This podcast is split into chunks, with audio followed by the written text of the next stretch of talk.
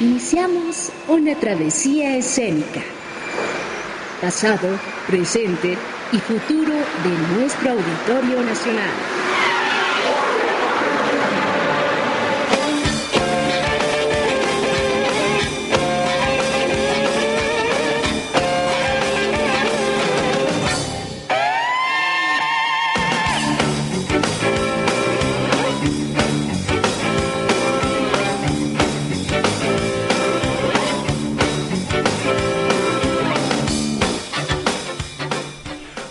Están ustedes? Esto es Travesía Escénica, un programa para hacer travesuras.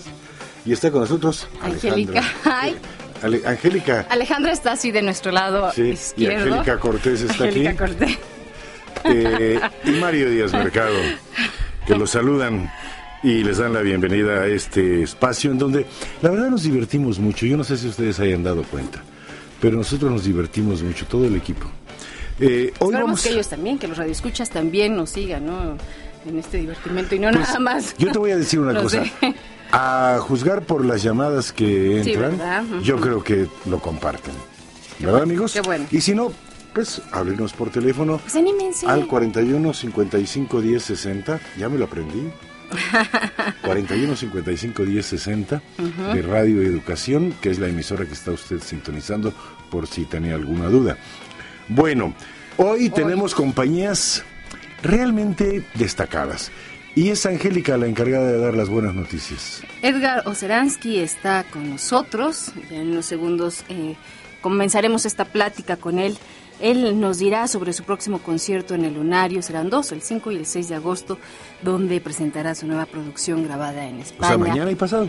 Así es. Y está con nosotros. Se da el tiempo de estar con nosotros. Qué bueno. Presentado, pero va, eh, bueno, va a presentar una nueva producción Producción. discográfica eh, con la que de alguna manera eh, se revitaliza.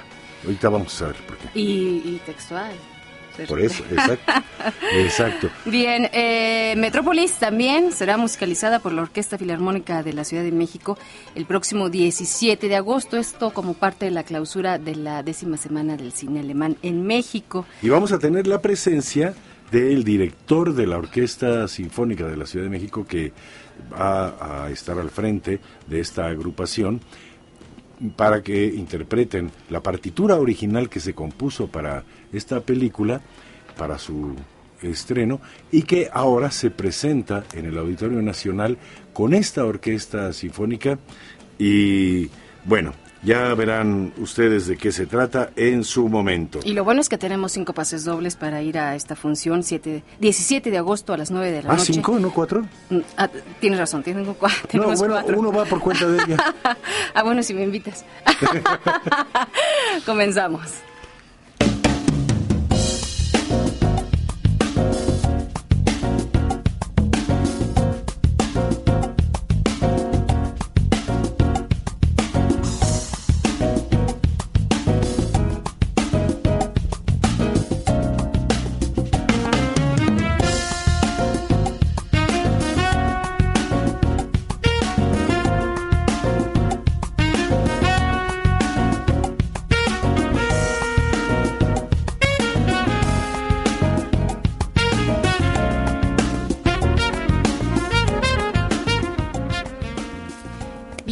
Pues la Big Band Jazz de México es a quienes estamos escuchando.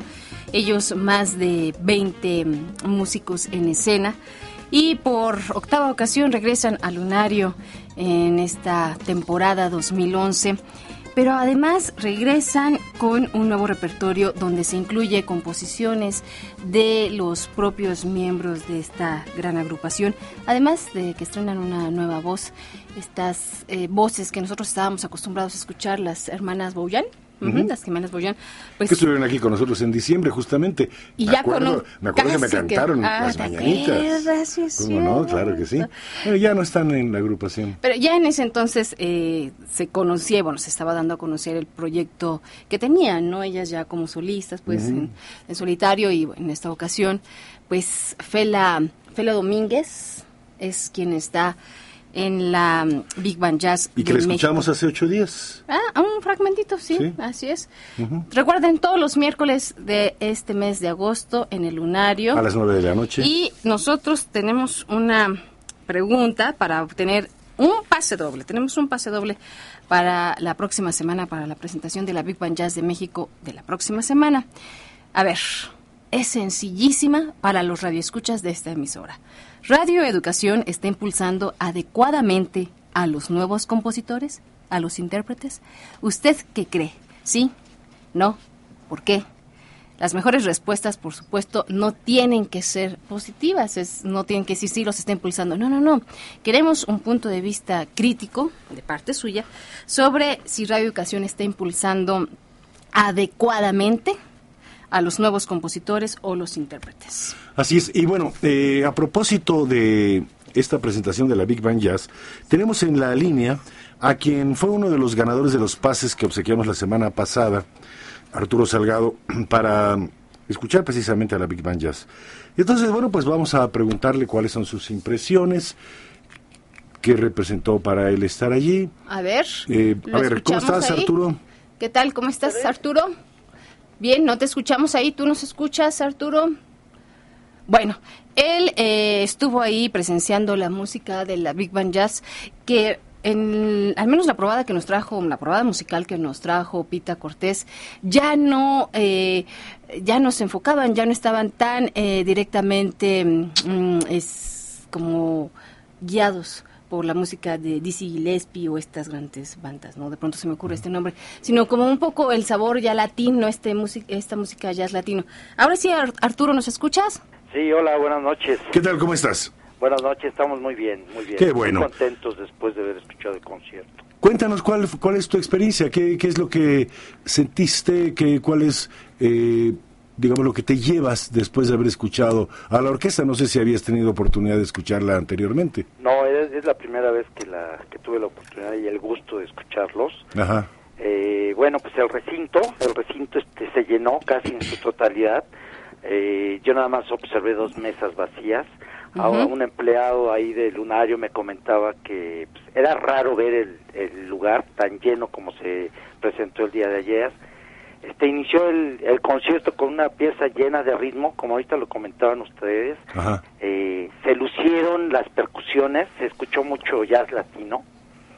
Los los músicos de verdad se lucieron, eh, tienen una forma de demostrar su virtuosismo con una energía y sobre todo una alegría, disfrutan mucho su trabajo, ¿no? Uh -huh. Se lució mucho los saxofones, las trompetas, trombones, eh, la batería y las percusiones excelentes. Uh -huh. eh, el público en su mayoría adultos jóvenes, por decirlo así, eh, acompañaron con sus palmas en varias ocasiones a los integrantes de la banda y posteriormente este Ernesto Ramos, ¿no? Es que es el director de la agrupación. Así es, eh, sí, muy joven, ¿verdad? Sí, muy joven. Uh -huh. eh, dedicó el concierto a Eugenio Toussaint Ajá. y a Armando Manzanero, que al parecer se encontraba dentro del público asistente. Ah, mira. Parece ser, ¿eh? me pareció verlo por ahí, no ¿Sí? sé, a lo mejor me equivoco. Ya.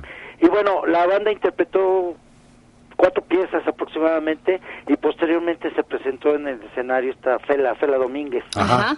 Eh, a mí me sorprendió mucho su voz, tiene una voz potente, una voz típica de una cantante afroamericana, la típica cantante de jazz o blues, Ajá. pero tremenda, es una potencia muy, muy grande. En algunos momentos me pareció escucharla como en el estilo de Mariah Carey, Mariah Carey, Ajá. pero bueno, tiene su propio estilo ella también, ¿no? Ella interpretó melodías en español y en inglés, las de español, pues de mucha tradición, como Te extraño, Di que no es verdad, eh, ni antes ni después, eh, Bésame mucho, etcétera. Muy buenas, muy buena eh, interpretación. Eh, finalmente este, se hizo acompañar de los coros con por parte de sus hermanas. Ah, Las mira. hermanas ahí estuvieron al final del Las hermanitas. Domínguez. Exacto. Al final del concierto ahí estuvieron en los coros y una pequeña coreografía ahí muy leve, Ah, muy bien. muy de Las Vegas, etcétera, muy Ah, mira, muy bien, muy bien. muy acorde al ambiente jazzístico y Ajá. la verdad, este, pues a muchos se nos enchinó la piel al escuchar la voz de esta Fela, de verdad tiene una unos pulmones tremendos, ¿no? Y la alegría de los músicos, eh, son muy buenos, te contagian, nos contagiaron al público Qué bueno. de- del ambiente, del ritmo, de la música. La verdad, siento que fue un éxito o es un éxito y los próximos eventos será igual, ¿no? Ya. Les garantizo un éxito. Pues Arturo, agradecemos mucho esta crónica que nos diste, este reporte muy completo, Así es. eh, muy bien articulado, te, te agradecemos mucho. Este, ya si necesitamos un reportero, ya sabemos con quién contar. Arturo no, estoy a sus órdenes, de verdad, este, yo estoy muy agradecido con ustedes. eh, trato de escucharlos todos los, los días de su programa. Ajá. Es los jueves, es los jueves en la noche, por si no te acordabas. Lo que pasa es que diario escucho la estación. Claro. Bueno, Bueno. para que sepas, Pero este es el jueves. He aprendido mucho de música con ustedes, ¿eh? Ah, bueno, Qué pues, bueno. y nosotros de nuestros invitados también, ¿no? Y de ustedes también aprendemos, ¿eh? Bueno, Arturo, muchísimas gracias también por habernos dado este reporte. Así muchos radioescuchas se animarán a llamarnos 41 55 10 60. Díganos si Radio Educación está impulsando adecuadamente, según su punto de vista, a los nuevos compositores, a los intérpretes. Díganos, porque tenemos un pase doble. Pero para hay, la hay- Big hay Band algo Jazz. importante aquí. Si usted cree que no, Claro, es. no hay ningún problema. Exactamente. Se puede decir, no, me parece que debieran hacer esto más esto, etcétera. Y eso no quiere decir que no vaya a ser seleccionado, ¿eh? Eh, lo que nosotros queremos es la opinión real de lo que ustedes piensan, sea crítica o sea positiva, no hay ningún problema, pero que se exprese y diga exactamente lo que usted piensa respecto de lo que Angélica, que no se llama Alejandra, sino Angélica, eh, acaba de decir. Bueno, ya Pita nos está apresurando. Muchísimas gracias, Arturo Salgado. Sí, felicidades, ¿eh? Muchas felicidades por el programa. Gracias, Gracias, qué Arturo. amable. Buenas noches.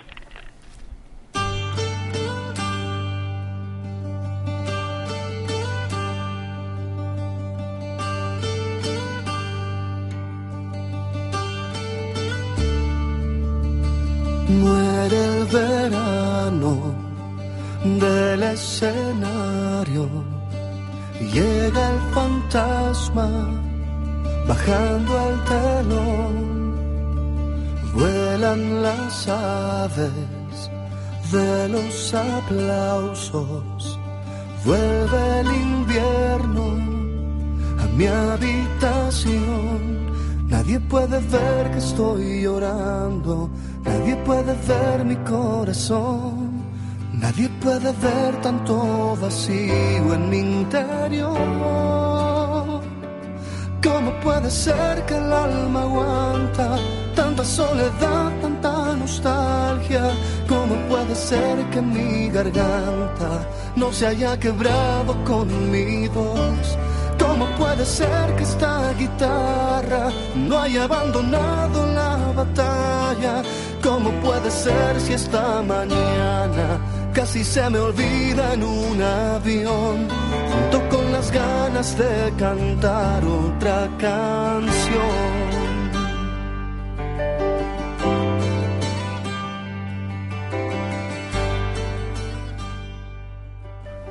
Bueno, pues ya está aquí con nosotros Edgar Oceransky, que aunque usted no lo crea, los dos eh, nombres, eh, si Oceransky no es apellido, es su nombre. Es Así es. Edgar Oceransky es su nombre. Yo le pregunté ahorita, bueno, ¿quién es de Abraham Oceransky? Eh, el director de teatro.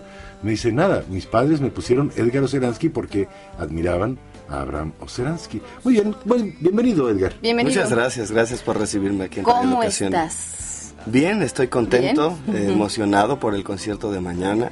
A mí siempre me gusta festejar mi cumpleaños trabajando, así que pues vamos a hacerlo esta vez igual. Muy bien.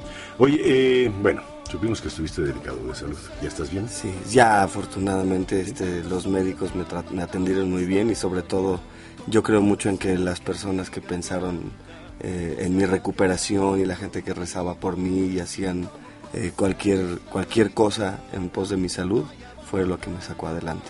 Y Hombre, pues qué, qué, qué, qué buen renovado. pensamiento. Y también la música es un motor, ¿no verdad? Sí, la música es un motor y yo creo que es también un, un alimento que te, que te va recargando la pila durante muchos años. Entonces yo eh, me parece que tantos años de hacer música me ayudó también a no, a no quebrarme, porque la pila sí estaba muy bajita y de cualquier manera eh, algo, algo seguía saliendo, ¿no? Así que pues le le debo mucho a este oficio maravilloso. Oye, pero ahora presentas un disco y estás haciendo una gira para presentarlo.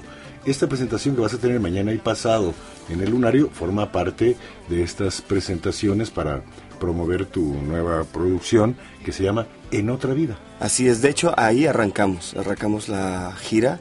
Mañana. Hicimos mañana, Ajá. mañana que está el primer concierto, primero de los dos conciertos, arrancamos ahí. Ya habíamos hecho una- unas presentaciones, no del disco, sino unos conciertos con Rayleigh hace un par de meses, donde estuvimos cantando algunas canciones de este nuevo disco, pero en realidad la gira empieza mañana en el Lunario.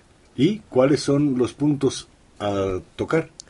Pues en el concierto o en la República. No, los Ahí. puntos de la gira. Ah, pues yo creo que vamos a, eh, mm, la, la vamos armando conforme se abre el tiempo, está por lo menos de aquí a diciembre, pero ahorita ya es seguro que vamos a Tijuana, vamos al Valle de Guadalupe, vamos a Hermosillo, a Los Ángeles, a Chicago, a Puebla, a Pachuca, a Monterrey, a Saltillo, a Torreón, a eh, donde más también pronto, a Hermosillo, a Ciudad Obregón, eh, son muchísimos lugares afortunadamente. Para algunos, Edgar, eres eh, un trovador reconocido, pero también hay otros que eh, te suman o suman a tu carrera, como este asunto de ser una persona que ha evolucionado eh, los tiempos musicales que te tocaron vivir. ¿Qué consideras de esto? Pues eh, mira, yo me siento afortunado de haber nacido en un momento en el que las cosas están, como tú dices, evolucionando. Eh, no solamente en la música, pero que es la parte que a mí me toca. Yo empecé en una, disque- en una disquera transnacional y me di cuenta eh, que el negocio de esa industria se estaba terminando y que no le ponían la, la más bien se estaba terminando porque no le ponían la atención suficiente a los artistas sino a los números en general. Eh, salí de ahí eh, también pensando en que los tiempos del artista no siempre son los tiempos de las compañías. Eh, yo ya quería hacer otro disco eh, pero eso me ayudó o me enseñó también por ejemplo a tratar de hacer em, de la de una carrera independiente como cantautor y como productor de discos, eh, algo completamente eh, digno y algo de lo que no te vayas a morir de hambre, como todo el mundo siempre dice que si te dedicas a la música Que- que- que estás destinado Ajá, a, sí, a sí, sí. morirte de hambre y en realidad no es así. Hay toda un hay todo un público al que le gustan las canciones eh, que hablan de cosas cotidianas y creo que nada más es cosa de encontrarlos. Ustedes tienen justamente a ese público y hay mucha gente allá afuera queriendo escuchar opciones distintas a las que existen en otro tipo de estaciones. Y a mí me tocó justamente ese momento de tratar de hacer también discos con la gente que hace los grandes discos de las grandes compañías disqueras, productores muy importantes, y yo he tratado siempre de trabajar con esa gente para demostrar, uno, del lado de las disqueras, que no son la única opción que existe para hacer música, y del otro lado a la gente que hace música independiente, que no porque sea independiente tiene que estar mal hecha, tiene que estar mal, mal maquilada, o tiene que decir, bueno, pues es que es independiente y no tuve presupuesto. Creo que el ingenio es mucho más importante que el presupuesto y nosotros tenemos que demostrarlo así que... eh, de esa forma también y siendo empresarios de nuestros propios conciertos es como hemos ido logrando eh, evolucionar nuestra forma de hacer llegar la música al- a la gente porque si bien los discos y las compañías disqueras están desapareciendo la música nunca va a desaparecer Claro. Eh, yo quería plantearte, no sé si son dos o tres preguntas, pero creo que son tres. Primero, ¿de dónde te nutres? ¿Qué es para ti eh, el material, la materia prima para poder hacer tu trabajo? Dos, ¿con quién o con quiénes o con qué género o con qué corriente, si es que lo hay, te identificarías o te sentirías más empático? Y la tercera, que parece que se me está olvidando, no, pero ya, ya, ya, me vino a la mente otra vez, es, ¿qué es lo que pretendes? ¿Cuál es tu propósito como eh, artista, como compositor, como trovador, como productor también de, de discos? ¿Qué es lo que pretendes? Son, creo que tres preguntas, eh, pero que están muy relacionadas eh, eh, entre sí. Por eso fue que quise plantearlas de esta forma, para, ahora sí, corre tiempo. Pues, eh, ¿de dónde me nutro? Primero, eh, creo que el artista, por lo menos yo como compositor, mm, necesitas sobre todo de vivir de una cierta forma. Eh, la música es una actitud de vida, no es solamente un oficio. Y esa forma en la que vives te va planteando diferentes cosas. Uno mismo va buscando su propia inspiración, la, la inspiración no, por lo menos a mí, no me va llegando, sino que yo la voy persiguiendo por todos lados. Trabajas por ella. Trabajo por ella. Si hay una disciplina. Sí, todo el tiempo. No, no solamente de escribir todo el tiempo, sino de buscar cosas todo el tiempo. De estar muy atento a lo que pasa a mi alrededor, de, a lo que me pasa eh, en mi interior, de ir y buscar películas, de leer libros, de escuchar música. Todo de conocer gente. De conocer lugares. Todo eso es muy inspirador, ¿no? O sea, yo cada que puedo, por ejemplo, eh, no sé, me salgo en la moto y me voy a donde sea, a la sierra, a cualquier... Te sales en la moto, que no moto. No, no, no, no se llevan, no se llevan. Entonces, allí es donde uno encuentra la inspiración, en cualquier lugar o, de donde uno se nutre, siempre y cuando esté puesto para ello. Y... Y también creo que tiene mucho que ver con que esa es la labor que a mí me toca en este mundo. Eh, hay gente que encuentra este imágenes en cualquier lugar y puede hacer y puede hacer un cuadro. Ese es el talento de cada persona. Y a mí me brindaron ese talento el de componer. Después la segunda pregunta era con quién te ah, me identifico o, con qué género, con qué movimiento con o con qué eh, material musical o no sé. Pues creo que eh, gente como yo que nacimos precisamente en cierta época estamos nutridos de muy diferentes tipos de música. Yo tanto me nutrí de muy pequeño de, la, de los boleros y de la música norteña y la música ranchera que se mm. escuchaba en mi casa ah, por parte de mis abuelos, de mis papás, pero también por mi mamá pues escuchaba a los Beatles y a Carol King, etcétera. Y después cuando yo empecé a tener mis propias decisiones musicales eh, venía más por el lado del rock en español mm. em, y de los trovadores y de la, trova cubana y la trova mexicana y tuve la fortuna ya de cuando me empecé a dedicar a esto, eh, de tener gente cercana a la que yo he admirado enormemente y que han sido de alguna manera mis maestros, no porque se hayan sentado conmigo a darme clases, sino que cada que yo me siento con ellos o me sentaba con ellos, como el caso de nuestro amigo Marcial Alejandro, como Rafa Mendoza, como David Aro, como Fernando Delgadillo, como eh, muchos y muchos de los cuales he aprendido porque nos encontramos de alguna manera en los mismos circuitos y porque hay una estética de la que creo que todos nosotros nos hemos nutrido. Entonces me puedo identificar básicamente con ellos, si bien también eh, mm, mi música de pronto se emparenta con otras cosas, se emparenta con el pop, se emparenta a veces con el blues, tengo canciones donde participó, por ejemplo, el maestro Eugenio Toussaint, entonces tienen un toque de jazz muy presente, etcétera. ¿Y qué pretendo yo como artista? ¿Qué em, propósito objetivo, sí? Es, eh, con todo esto de lo que les hablaba hace rato, de que eh, tiene que ser una forma eh, digna para vivir y que no tengas que estar buscando otras cosas. Em, el ejemplo es como la primer, el primer planteamiento que yo quiero hacer, ¿no? El ejemplo de que puedes eh, hacer las cosas bien, puedes vivir de ello, siempre y cuando seas constante y seas trabajador. Creo que en este oficio a veces uno cree, o por lo menos cuando empieza, que el talento es suficiente. Y yo digo que el talento es lo mínimo que hay que tener cuando te paras en un escenario, pero lo mínimo, todo el resto es trabajo. Eh, y ese es como el mensaje que yo trato de difundir entre la gente que está cercana, cercana a mí y podemos hacer entonces cosas cada vez más importantes si nos dedicamos a trabajar, no solo para la gente de mi gremio, sino para la gente que va a mis conciertos, porque em, van abiertos con otros oídos, no solamente van a, sí van a divertirse, van a relajarse, etcétera, van a tomarse algo, van a ligarse una chava, etcétera. Van a cantarle a van una. a cantarle a una, pero también se quedan como con un mensaje y a mí eso antes, sin pretenderlo, cuando me lo decían, me sorprendía mucho. Que se me acercaban después de un concierto y me decían, oye, por, por esta canción tuya que yo escuché, fíjate que decidí, no sé, de cambiarme de carrera. Yo escuché la canción del faro y por eso decidí que me iba a cambiar de medicina a arquitectura, porque ese era el faro que yo quería seguir. Entonces, uno influye en el público que te escucha y hay que ser responsable de ello. Tú eh, decías ahora del público, de los escuchas, y se ve, se nota que tienes un contacto muy cercano con ellos. podríamos decir que tienes como esta habilidad de medir muy bien la temperatura de los públicos que le gusta la trova.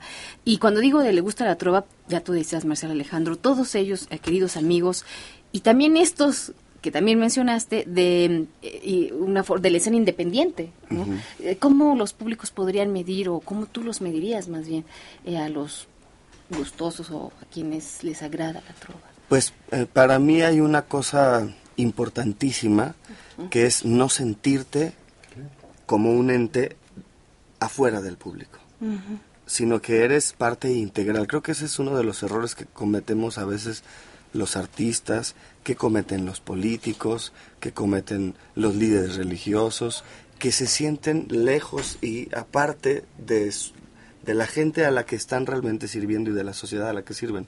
Un artista para mí es un servidor público porque está tiene una labor dentro de la sociedad. Entonces, mientras menos, más bien, mientras más integrado, te des cuenta que estás, no te sientas, no es como el candidato que va a darse sus baños de pueblo y a juntarse con la gente. Ahí el problema lo está teniendo él, o el artista lo está teniendo él, porque no se da cuenta que él es parte de esa sociedad y si no se da cuenta no tiene sensibilidad para saber lo que le gusta a tu público. Yo puedo tener canciones que de pronto me encanten, pero que si veo que a mi público no le gustan, no se las vuelvo a cantar, me las canto a mí en mi casa. Y entonces ese es como el termómetro que yo voy utilizando. Al final de cuentas, escribo para mí, pero canto para la gente que va a escucharme. Eh, y por eso creo que eh, la gente me aprecia de esa forma. Bueno, eh, vamos a tener que irnos, pero antes de irnos yo quisiera plantearte también otra pregunta. Que nos hables un poco de tu formación musical eh, lo más breve que sea posible, porque ya me están apurando por ahí, y que repitamos cuándo, dónde y a qué hora te vas a presentar, porque yo no sé nada, yo no sé dónde te vas a presentar, ni cuándo ni a qué hora. Entonces eso que tú lo que tú lo digas después de que nos digas una síntesis curricular. Eh, pues yo de música en realidad he estudiado con maestros particulares, estudio ópera con la maestra Rosa María Díez eh, y estudié eh, algunos talleres de poesía, alguno de composición con David Aro, etcétera, pero todo ha sido a través de estar yendo con gente porque mi formación en realidad es de psicólogo. Yo empecé a los 18 años a estudiar en la UNAM, en la Facultad de Psicología, y ya cuando quise meterme a la, Escuela Nacional de Música o al Conservatorio, ya no tenía edad para hacerlo, así que más bien fui buscando eh, los caminos para que se me acortara el tiempo en la formación. Y pues bueno, por último, invitarlos de nuevo a nuestro público de Radio Educación este 5 y 6 de agosto, viernes y sábado, a las 8 de la noche. Eso es importante que sea a las 8 porque a las 9 empieza el concierto puntualmente. Yo normalmente empezaba a 10, 10 y media, pero ahora el lunario nos pidió que empezáramos 9 puntual, así que vayan llegando 8, 8 y media el lunario del Auditorio Nacional, 5 y 6 de agosto, y todavía quedan algunos lugares, así que los espero. Y tenemos un pase, Tenemos aquí, tenemos un pase doble para... pase doble para... Que nos, que nos llame, 41 55 10 60. 41 55 10 60. De acuerdo a su opinión, ¿cree usted que Radio Educación impulsa adecuadamente a los nuevos compositores, a los intérpretes? ¿Qué opina usted? Pues muchísimas gracias, Edgar. Fue un placer. Gracias a ustedes por eh, recibirme. Eh, yo pensaba mientras te escuchábamos hay un antes y un después en, tu vida, eh, lo que sucedió recientemente, y hay tanta claridad que ahora que decías este esta hoja de vida, no sabemos si por los estudios de psicología, no sabemos si por lo sucedido, pero en verdad gracias por traernos además tanta luz en lo que se refiere a la trova contemporánea, ¿no? Que sucede en México. Gracias, a ustedes de verdad por su Gracias, eres eres muy amable y además te felicitamos porque tienes un discurso perfectamente articulado y muy transparente y muy claro. Te los agradezco. A ustedes. Gracias a ti. Buenas tardes. Amor, no me imagino durmiendo en otros brazos, soñar si no es contigo Despertar tiene sentido si tengo tus latidos hablándome al oído, corazón. Bendito el destino que puso en mi camino un ángel como el que yo había pedido.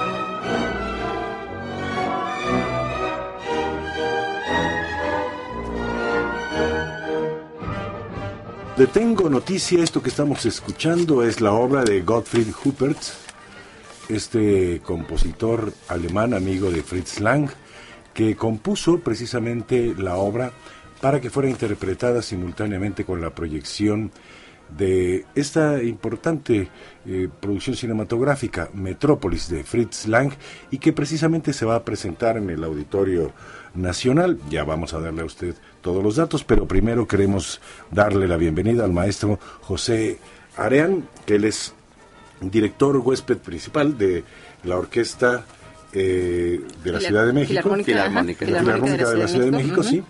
Y aparte también colabora con la Orquesta de Minería. Es correcto. ¿Verdad? Y bueno, su eh, maestro ha sido galardonado por su labor musical como director. Ha realizado también varias grabaciones de diversas obras, ya él tendrá oportunidad de decirnos. Pero bueno, para nosotros es un honor tenerlo aquí. Al contrario, un placer Bienvenido, estar maestro. En la mañana eh, platicábamos con el director del Instituto Jet y nos platicaba de esta proyección que cierra lo que es la décima semana del cine alemán en México, con muchas novedades, primero porque se va a tocar la partitura original, porque vamos a descubrir aquellos que no, bueno, los que no hemos visto estos minutos que se encontraron en el Museo del Cine de Argentina y porque está restaurada, porque hay un nuevo sonido también acústico, en fin, cuéntenos de qué, cuál será la sorpresa, qué tenemos que esperar para Metrópolis 17 de agosto en el auditorio.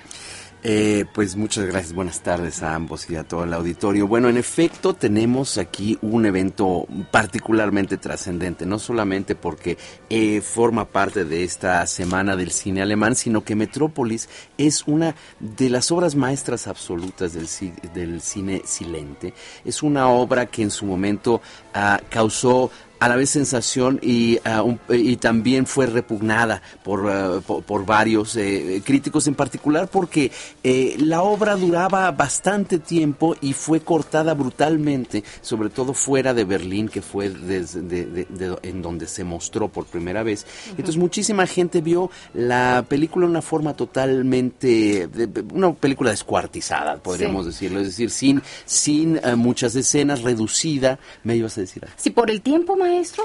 Por el, el se tiempo, supone que la Paramount lo cortó por el tiempo. ¿no? Eh, en, en, en, Estados Unidos, pero en Alemania, Ajá. fuera del propio fue Berlín, censurada, ¿no? fue eh, censurada por Ajá. muchas razones. Eh, eh no, no, se, no se entendía de parte de los, uh, de, de, los distribuidores con mucha claridad de qué se, de qué se trataba el asunto, por qué tenía que ser contado con ta, tanto detalle. Y finalmente es una obra que en la entreguerra de la Alemania de ese momento, en la República de Weimar, era tremendamente crítica del capitalismo, tremendamente crítica de la sociedad como se había eh, construido hasta ese momento. Es básicamente lo que nos cuenta Metrópolis, es el conflicto entre los de arriba, los administradores, uh -huh. los, eh, los capitalistas, digamos, y los de abajo, los trabajadores que viven en un inframundo, en un submundo terrible del que los otros no tienen absolutamente ninguna noticia.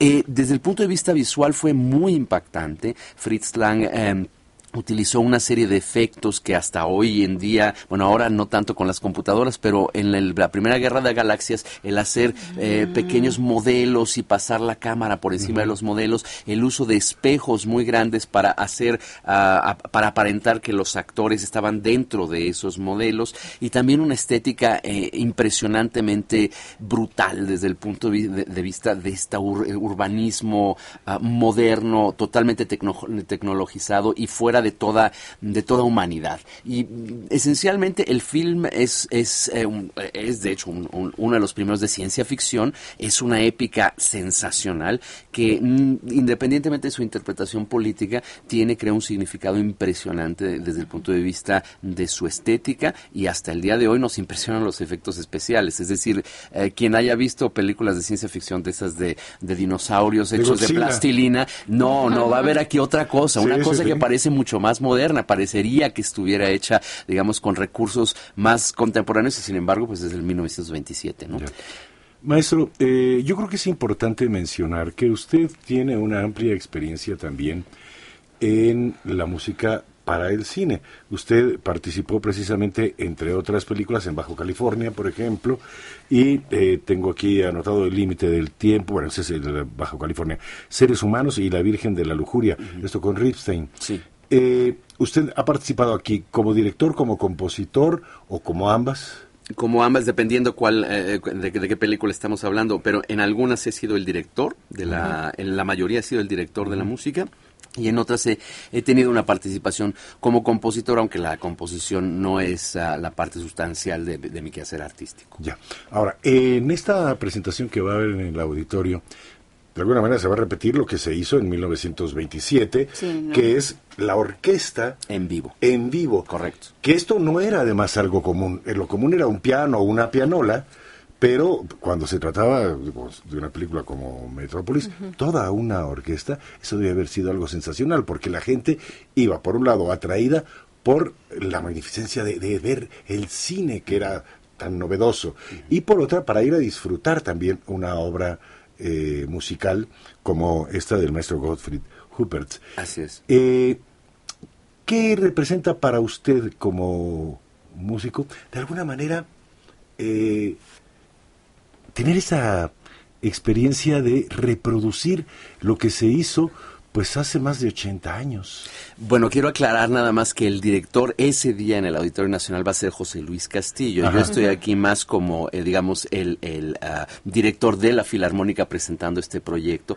Ese día, pues yo no voy a ser el director, ah, no, voy a estar, no voy a estar yo mismo en el podio. Sin embargo, en efecto, el reproducir eh, delante del público de manera en vivo, pues la música es algo, es una sensación muy particular. Lo he eh, hecho en alguna vez, el maestro José Luis Castillo también lo ha realizado en otras ocasiones, porque evidentemente uno tiene que adaptarse a lo que está sucediendo en ese momento en el film, es decir, hay que adaptarse a lo que, está... Una sincronización. Una sincronización. Que eso fue lo que pensó el, autor. Correcto, y no solamente eso, sino que hay algo, una anécdota aún más interesante del trabajo de Huppert, del el compositor Gottfried Huppert, tocó el piano en varias de las escenas mientras estaban filmando, lo cual también tiene un efecto en los actores. claro. Entonces la música fue concebida previamente, influyó incluso la actuación y después se compone este gran, eh, gran partitura, gran score fílmico eh, que en efecto se interpretó en su momento con una orquesta entera y eso es lo que vamos a hacer ahora,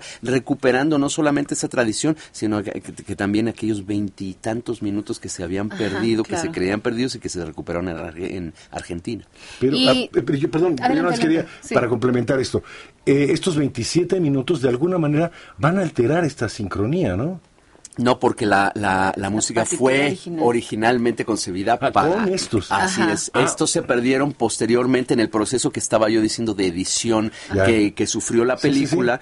Eh, cuando llegó a, América, a otros países, las versiones originales se perdieron casi por completo. Bueno, de hecho, por completo. La única que se ha encontrado es aquella perdida en aquel, en aquel museo del, del, del cine en la Argentina, que además era una versión de a 16 milímetros de la original es decir, era ya una copia de la de la original que era de 32. Muy bien. Bien, eh, Hoppers, el, el autor pues de esta música original, él eh, si bien se pensaba o se conocía que solo se utilizaba la pianola para, para este tipo de películas, bueno, cine silente, pensemos, él la concibió desde un principio para que fuera orquestada, es decir, todos estos instrumentos de la orquesta tienen que entrar, ¿no? No, no era, es decir, las, las películas, digamos, de, de, presupuesto medio y bajo se acompañaban con piano, pero sí hubo ya antecedentes en este tiempo de películas que eran superproducciones que se acompañaban con una orquesta de diversos tamaños, desde una pequeña orquesta de cámara de 6, 8, 10 músicos,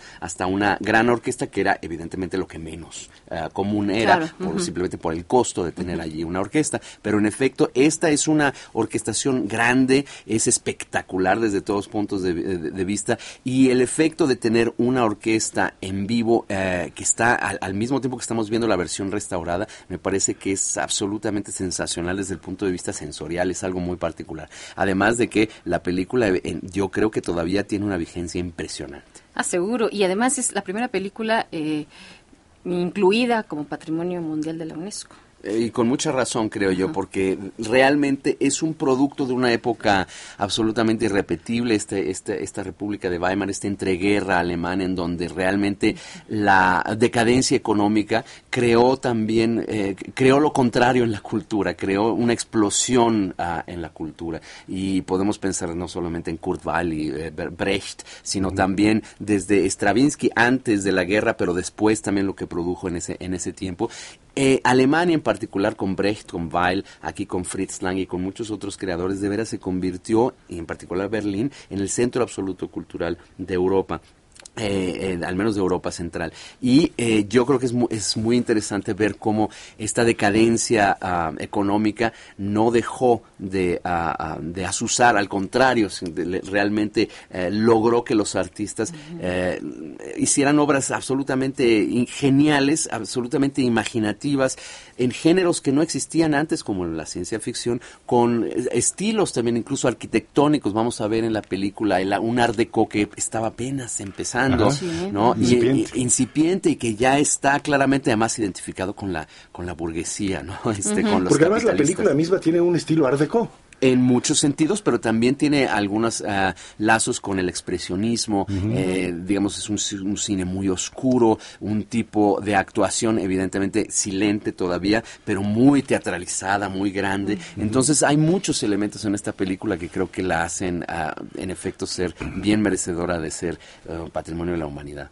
Bien, eh, maestro, eh, hay muchas personas del público, pero también dentro de los músicos que piensan que sonorizar una película es eh, tener una orquesta ahí y a ver qué se te ocurre, a ver, dame algo como, como este misterioso, ahora dame algo como de aventura y, así se van. Y conozco, conozco casos en donde así se ha hecho. Y eso es lo que piensa mucha gente. Sin embargo, yo creo que es una especialidad lo que es componer la música para una película es toda una especialidad y no cualquiera ha tenido éxito. Es decir, hay grandes maestros que lo han hecho y lo han hecho muy bien. Desde su punto de vista, usted tiene mucha experiencia en esto, porque usted ha trabajado en cine y ha sonorizado o ha compuesto especialmente para, para cine. ¿Qué opinión y qué es lo que usted piensa del trabajo de Hubert para Metrópolis? Si usted piensa que le hubiera cambiado algo, o que le faltó algo, o que a lo mejor exageró, o que a lo mejor le faltó en algo, ¿Cuál es el pensamiento de un músico respecto de esta obra? Y Angélica quiere añadir usted puede, eh, como músico, usted puede ver algo eh, de, de, lo que fuera Hoopers a través de su obra. De lo que fuera él personalmente, no necesariamente, eh, pero lo que sí, ah, digamos, eh, respondiendo a la primera pregunta, uh, lo, que, lo que tienen los grandes compositores para la escena, porque también aquí incluiría yo, digamos, el predecesor, obviamente, es el ballet y la ópera en particular.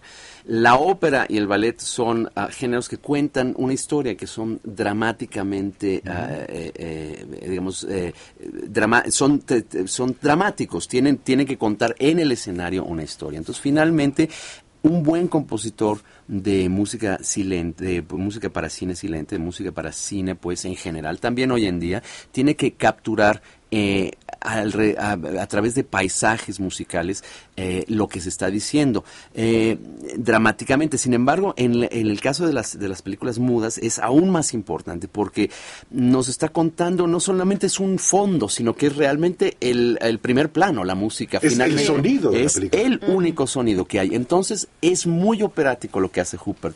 Hay temas por ejemplo, como leitmotivs tipo wagneriano, que se que se refieren a personajes que cada vez que aparecen los transforma, suena, el leitmotiv, los transforma, los une en la historia de amor, un leitmotiv con, es, con el de los dos amantes. Ah, Entonces hay una suerte de composición, digamos, eh, casi dancística, traje a colación el ballet, porque en efecto el ballet no utiliza las palabras y la música tiene también que describir de una manera muy cercana el drama. A pesar o acentuar o subrayar. En el caso del ballet, ballet, es diferente porque el movimiento es el que dicta, digamos, allí este, la, necesidad, la necesidad musical. Eh, sin embargo, aquí es la historia la, la, eh, la que dicta todo. Entonces yo creo que tenemos un caso muy particular muy poco visto en nuestros días de una especie de combinación entre ballet, eh, este, eh, ópera y eh, muy diferente a lo que es la música de cine hoy, que es nada más un fondo. Usted decía ahorita de estos leitmotiv y como momentos eh, pues, que nos trae la música de Wagner. Entendemos, Metrópolis, ¿es, correcto? Eh, cuando se exhibió en Francia, ¿utilizaron la música de Wagner y no esta? Hubo, eh, hubo algunas, ah, hubo, ha habido varias musicalizaciones y algunas de ellas han tomado música de Wagner, pero también Pat Benatar, una rockera, hizo algunas canciones que se referían a la, a la, a la, a la música, a la película y las, las, la musicalizó en parte. Eh, la, la relación con Wagner tiene que ver además con el hecho de que Metrópolis en su momento en el momento de la ascensión del régimen nazi, fue acogida de manera entusiasta por el partido nazi, a pesar de que Fritz Lang rechazó por completo eso. Y de hecho, Fritz Lang en, su vida posterior tenía un poco un rechazo hacia la película misma. Yo creo que porque la identificaba en, su vida, por la vida, eh, exactamente por la época que le tocó vivir, eh, con esa acogida que tuvo el partido nazi. Su propia esposa, que fue la libretista de, este, Metrópolis, se convirtió en una en, un miembro del partido nazi, él, se divorció casi inmediatamente de ella y después eh, salió del país. Entonces, eh, creo que para Fritz Lang la película era le causaba muchos ah, mm. sentimientos encontrados por su propia historia personal con su esposa, por la, el momento político. Y con el propio Hooper también, porque Hooper se quedó. Así, es. Así es, como muchos, como muchos se quedaron, algunos con mayor, otros con menor participación eh, en, el, en ese nefasto régimen. Lo que podemos decir finalmente que es la película antecede por mucho a, ese, a esa Alemania, que eh, yo creo que tiene mucho más que ver, digamos, con las protestas eh, de izquierda que pudo, pudieron en su momento establecer los, ah, los grandes intelectuales de la, de la época y que finalmente plantea esta distopia, o sea, lo contrario a una utopía es una cacotopia, una, una sociedad lejos de ser ideal en el futuro, que lo que plantea es la diferencia entre, entre las personas como una cosa terrible, la diferencia de clases en particular.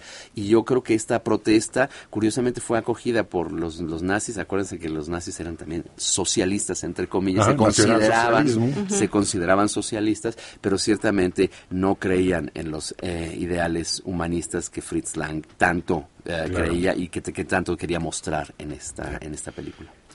Qué este interesante. Sí, en ese sentido yo quería preguntarle, porque usted mencionó a Kurt Weill, que tiene mucho que ver con toda la obra de Bertolt Brecht. Eh, ¿Cree que de alguna manera Lang haya tenido alguna influencia en la obra posterior de, Kurt Weill, precisamente? Se conocieron seguramente en ese momento en ese Berlín y, tenían que ver, seguramente, vaya, eran, eran dos personas que estaban en la misma melee cultural, en la misma, este, en, la misma olla cocinando y eh, ciertamente, a pesar de que Fritz Lang no se profesaba de manera tan clara como un comunista, eh, Kurt Weill eh, tuvo y junto con Bertolt Brecht tuvieron este acercamiento al arte como una manera de expresar una protesta. Y yo creo que sí, Fritz Lang, ahí eh, más bien él está influenciado por ello, yo creo, en el sentido de que eh, definitivamente está viendo el, el objeto artístico como una posibilidad de hablar acerca de la, de la inmediatez, de lo cotidiano, de lo que está sucediendo en ese momento en la sociedad. Y yo creo que no hay que perder de vista esa posibilidad, porque finalmente el arte es eso, el arte nos reta, el arte nos hace pensar, el arte es polémico por naturaleza, y yo creo que en ese sentido todavía nos hace pensar y nos fascina también visualmente Metrópolis. Maestro, ¿sabe qué? Es un placer escucharlo.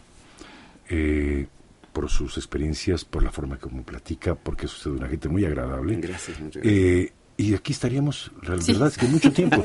Yo estaría mucho tiempo escuchándolo y aprendiendo de todo lo que usted eh, nos dice. Sin embargo, tenemos un verdugo. El tiempo, ¿verdad? Sí. Cronos. Eh, y esto se parece ya lugar común en los medios de comunicación decirlo, pero pues así es, se nos tiene que terminar el tiempo para que podamos dar cabida a otras cosas. Pero créame que fue un verdadero placer conocerlo y además escucharlo y aprender de todo lo que usted nos ha comunicado esta noche. Es un placer estar aquí y es, es eh, muy buen momento para invitar realmente a la gente que vaya al Auditorio Nacional y que venga también a la Filarmónica, que conozca su orquesta. La Filarmónica es la orquesta de la ciudad. Acérquense a nosotros, estamos ahí en la Linio Listli a partir del 10 de septiembre en nuestra próxima temporada y ahí estamos siempre para todos. Pues ojalá, ojalá que para septiembre podamos tener nuevamente la oportunidad de platicar. Con muchísimo gusto puedo yo venir otra vez. Un verdadero placer. 41 55 10 60. Nosotros tenemos cuatro pases dobles para disfrutar Metrópolis eh, el 17 de agosto. ¿Qué más decir de esta película? Ya lo dijo todo y de una manera muy eh, clara. Que la gente vaya a verla y que después nos hablen para ver qué, cuál fue su experiencia. Porque creo que es muy importante eh, tener eh, la oportunidad de, verla, de apreciarla, pero además de escuchar la música, porque eso es algo, algo que muy poca gente ha podido hacer, escuchar la música interpretada por una orquesta sinfónica en vivo cuando se está proyectando la película. Creo que es una experiencia que no nos debemos perder. Así que ahí nos anotaremos. En esta ocasión acompañados por la Orquesta Filarmónica de la Ciudad de México. Muchísimas gracias, maestro. Al contrario, un placer estar aquí con usted. Vamos con cartelera. Lunario, Galería, Auditorio Nacional, Agenda, Agenda, Auditorio Galería, Lunario.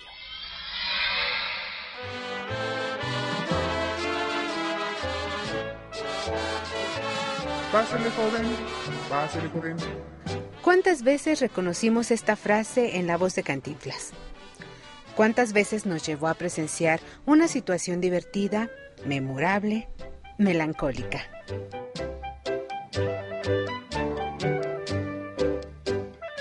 El próximo 12 de agosto se cumple un centenario del nacimiento de Mario Moreno, mejor conocido como Cantinflas. Pásele joven, homenaje a Cantinflas, es una merecida distinción a la obra de este personaje, que entre muchas cosas creó un nuevo modo de caminar de bailadito y una novedosa forma de hablar que hasta la Real Academia de la Lengua Española incluyó en su diccionario. Cantinflear solo se le daba bien a su creador Así escuchamos, a través de la pantalla, a Cantinflas decir una serie de palabras sin sentido ni congruencia. Se trataba de un lenguaje que resultó efectivo para la identidad de su personaje. La celebración de Pásele Joven, homenaje a Cantinflas, reúne una serie de actividades en diferentes sedes para recordar a este actor y cómico mexicano a 100 años de su nacimiento. Súmate a ellas. Pásele joven, el lunario se encargará del baile y presentará una noche musical con danzón y sones. Pepe Arevalo y sus mulatos y la agrupación Chejere, música popular mexicana para celebrar el día del nacimiento de Cantinflas, 12 de agosto a las 9 de la noche. Desde la primera vez que vi tus ojos brillando, deslumbrado me quedé en tu mirada tiernamente suspirando.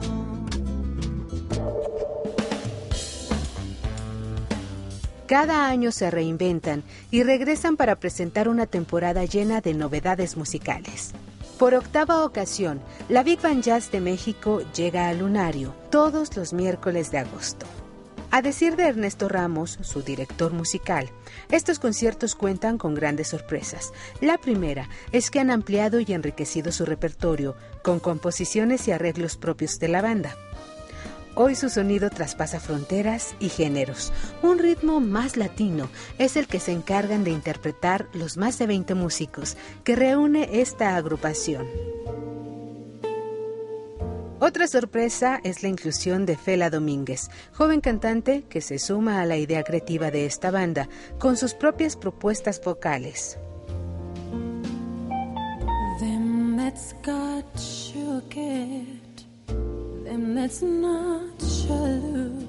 Big Band Jazz de México, temporada 2011. Miércoles 3, 10, 17, 24 y 31 de agosto en el Lunario.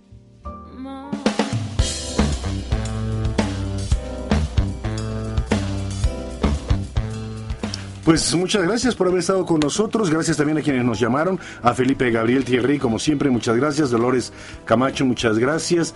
Eh, María de los Ángeles Hernández, muchas gracias. Miguel Ángel Álvarez, gracias. Lucinda Covarrubias, Luis Eduardo Hernández, Francisco Moctezuma, Inocencio González, Juan Alonso y Rebeca Vega, muchísimas gracias. Perdón que no hayamos leído sus, llamadas, pero ¿saben qué? Es que las entrevistas hoy, particularmente las disfruté hoy mucho, tanto con el maestro como con eh, Oseransky, que estuvieron aquí con nosotros.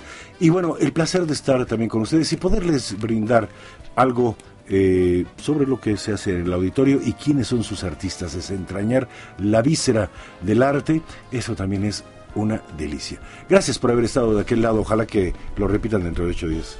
Y ojalá y se vayan tan contentos como nosotros por estas entrevistas, este buen sabor que nos han dejado platicar, eh, tanto con el maestro José Arián como Edgar Oceransky.